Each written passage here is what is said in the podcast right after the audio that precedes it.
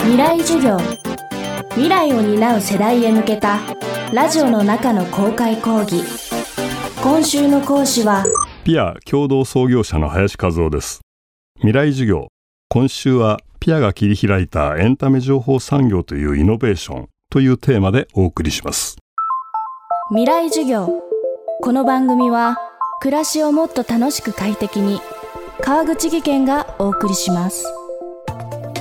世の中のエンターテインメント情報をすべて網羅し同じ価値を持って掲載する。この理想を目指し1972年に創刊された情報誌ピアは若者を中心に多くの人々から支持を得て1979年には隔週化されました。そんな情報が紙面いっぱいに詰められていたピアに人間臭さを織り込んだのが伝説的人気企画はみ出しユートピアでした。未来授業3時間目。テーマは SNS の役割を果たしていたピア。創刊して間もなくというか割とすぐに始まったと思います。まあもともと最初は別に企画してたものでも何でもなくて読者からいろんな投稿が寄せられるということをとてもその投稿中身が面白いんですね。だからそれを何とかその紹介するしようと。だけどその紙面はもう情報で目いっぱいですからどこに載せるんだって話になった時に端っこが空いてるじゃないかって話になってですね。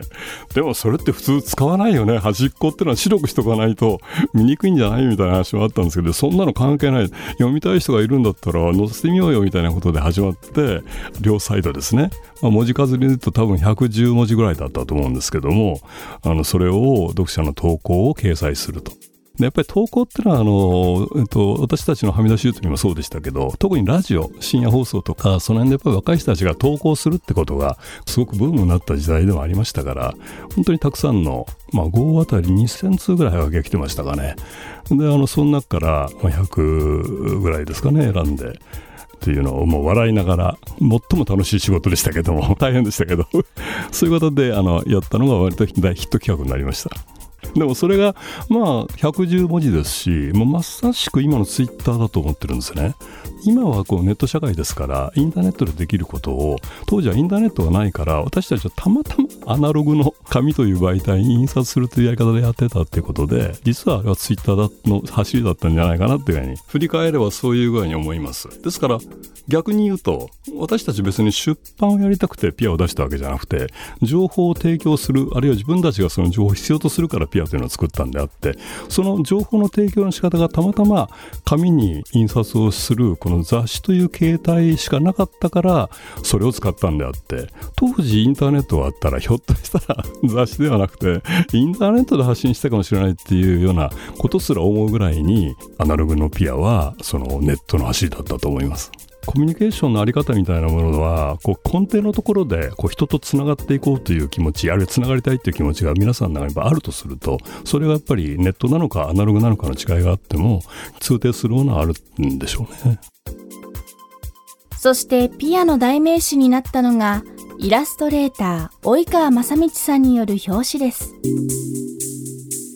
っぱり表紙っていうのは雑誌の顔ですから何かそのインパクトのあるイラストが欲しいなと。でいろんなこう雑誌を見ていく中で我々の目に留まったのは当時の月刊プレイボーイに挿絵を描かれていた及川さんのイラストがですね強烈なんですね。その表現も強烈ですしすっごい上手だなと。しかもインパクトがあると。でこの方にそのピアノ表紙を描いてもらえないかってことで全くその見も知らずの及川先生に連絡をしてお願いをしに行って。で一時期ダメかもしれないと思ったこともあったんですが1975年だったかな。ピアノ表紙を書いてくださるようになったということで、まあ、本当に我々が望んでいた一目見ればピアだと分かるというような強烈な印象をこう放つ表紙ができたなというようなもんで。でも結構ね冒険でしたね。及川先生自体が結構その他のメディアでこう反体制的なこうものとかですね。いろんなもの書かれてたんでドラッグだとかそんなことまでこう書いてるトリップ劇みたいなのあったりしましたんで。だけどやっぱ及川先生はピアに合わせてそれほど過激ではない。でもどっかちょっとその普通の イラストとは違う薬師丸ひろ子にタバコを吸わせてみて問題になったりとかいろいろあったんですけどそういうことをやってくださったということでピアノ顔になりました。ピアイコール及川さんのイラストということでこれはもう切っても切れない関係になったということで言うとやっぱその時の選択は本当幸運だったなというふうに思います。今週の講師林和夫さんはこの夏ピアでの経験を綴った「林くん段階のピアニスト」を出版しています。その表紙も及川正道さんによるものです。いやもうね及川先生は長い付き合いですけど自分の顔なんかもちろん書いてもらったことは一度もないわけで、まあ、今回本を出すにあたって表紙をどうしようかっていうのを考えてる時にもうとにかくこれピアのことも書かれてる本なんでやっぱりそれは及川先生に頼むのが一番いいだろうってことで、まあ、恐る恐るお願いしましたら本当に快諾を得まして、まあ、しかもこれ見ていただいて分かるように顔もそっくりだと思うんですがまたここにも及川さん独特の世界腕組みがぐにゅぐにぐにぐになっていたりそれからジョン・レノンの表紙だったとか電話機の受話器が昔のものだったりとかつまり当時のことをちゃんとその時代性を表しているということとそのパロディックな腕組みみたいなものっていうのでやっぱり独特の世界単に私の顔に描いてくれたってわけじゃなくてやってくださったってことで本当にあの私もこの様式に行ってるんですが何より周りの人たちがこの絵はすごいっていう具合に評価されていただいてます。未来授業今週の講師はピア共同創業者の林和夫さん。今日のテーマは SNS の役割を果たしていたピアでした。明日はピアが発掘した日本映画の才能たちについて伺います。